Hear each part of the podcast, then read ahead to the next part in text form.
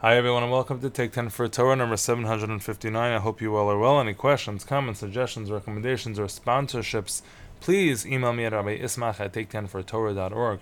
Today, as I have uh, in the past, I'd like to discuss the tension that exists between Nachem and the prayer that we had on Tisha B'Av and the idea that we somehow are not quite there yet while at the same time we of course celebrate Yerushalayim in uh, the splendor that we have it now.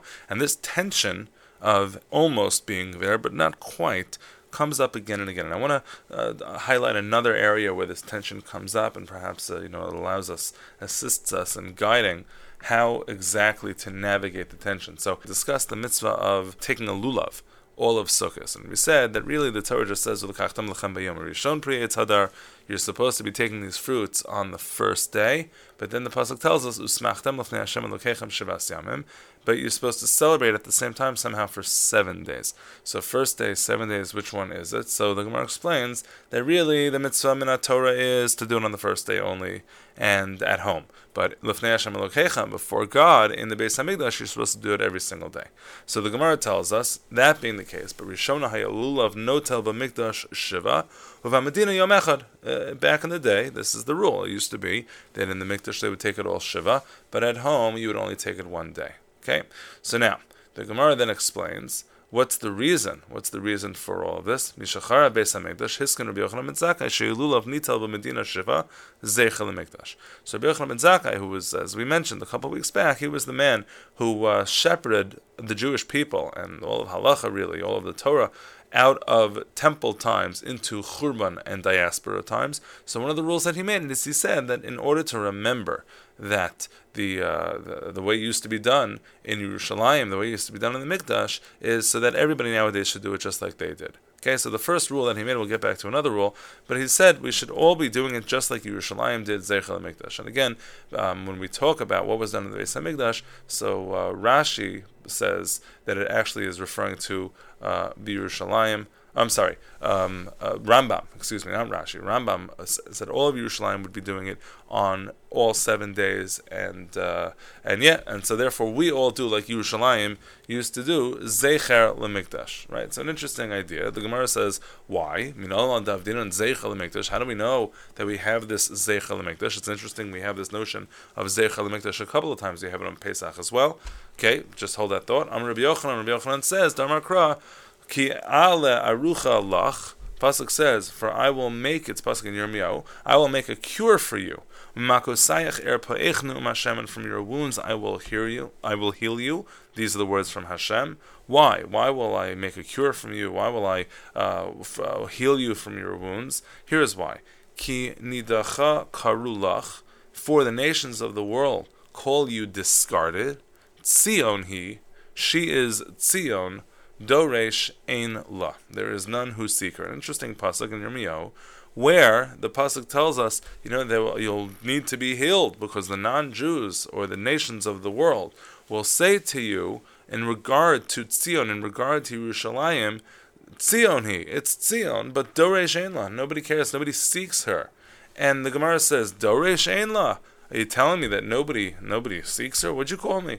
Nichlal Drisha. That teaches us that we need to seek her. We need to have Yerushalayim on our mind. We need to figure out how to integrate the memory of Yerushalayim in everything that we do. And we know that there are some very famous examples of how we do this. What do we do at every wedding? We uh, sing Imesh. Uh, that's an old minhag of saying, if not singing, Imesh Kachech Yerushalayim Tishkachi Mini. If I forget you, Yerushalayim, I forget my right hand, I forget my skill, I forget my talent. Uh, you know what what defines me is gone, and so we sing that. We break a glass, sort of to temper the joy. Imlo Ales Yerushalayim Al Rosh. If I don't if I don't go and put Yerushalayim on the height of my simcha. So we, we try to integrate the memory of Yerushalayim, and that's to fulfill this pasuk. We, we don't want the non-Jews to accuse of uh, we forgetting Zion Doresh ein la. Nobody cares about Jerusalem. God forbid, of course we care about Jerusalem. It's everywhere. We don't celebrate without remembering Imesh Kachechi Yerushalayim. And so, to that end, Rabbi Yochanan Zakkai's goal is to make sure that we remember what used to happen in Yerushalayim vis-a-vis the mitzvah of Lulav and Esrog, which is a very, very nice idea, and that's what the Gemara tells us. Now, the Gemara there also tells us that Rabbi Yochanan Zakkai made another rule. Now, this other rule of Rabbi Yochanan ben Zakkai is that Yom Hanef Kulo Aser.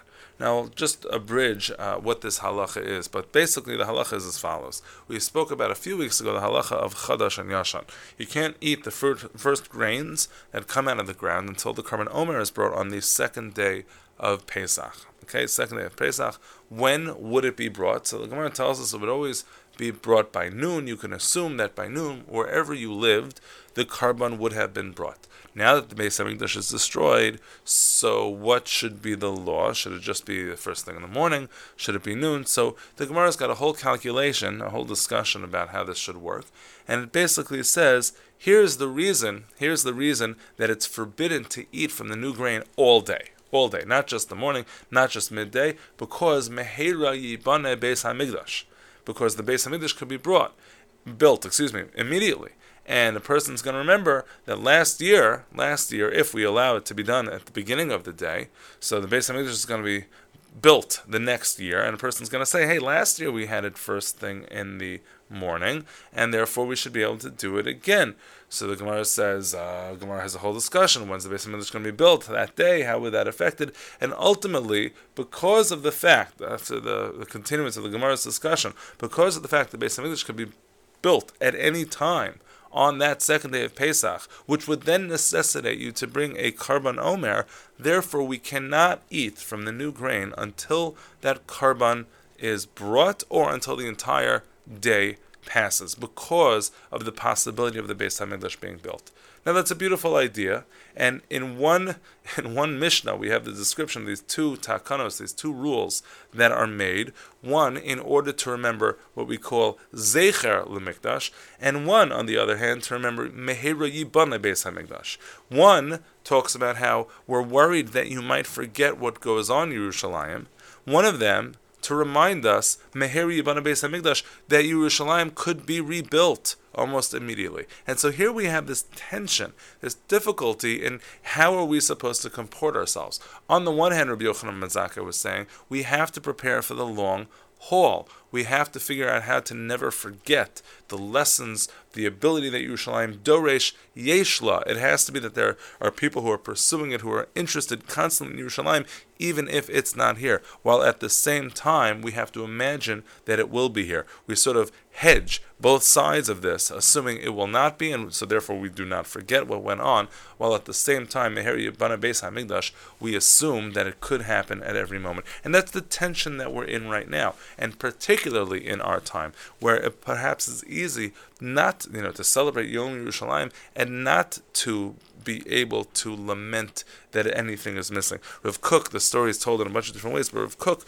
was asked the question that we mentioned yesterday, the question of, you know, how could it be that a Jew who lives in Yerushalayim has to say next to you in Yerushalayim? Okay, how, how can you say Lashana Haba Yerushalayim? And we say that. We say that when we say that in Yom Kippur, at the end of the davening, Lashana Haba. We say it on Pesach, and both of those holidays, or both of those significant ritualistic days, were very steeped in the Beis Hamikdash. Of course, the korban Pesach defined Pesach, and of course the Avoda, the service in the Beis Hamikdash, uh, were, was really the hallmark of that day. And so it's not surprising that on each of those two days we have to figure out a way to. Um, remember, or we, we, we can't help ourselves but saying Lashana Haba Yerushalayim because we want that back. And so he was asked that question. So his first answer was, he said, well, no, that's why nowadays we say uh, Lashana Haba Yerushalayim Habnuya that we want to rebuild Jerusalem. We want a fully restored Jerusalem in all its glory, in all its leadership, with all of its trappings, with the Beis Hamikdash, etc., as I mentioned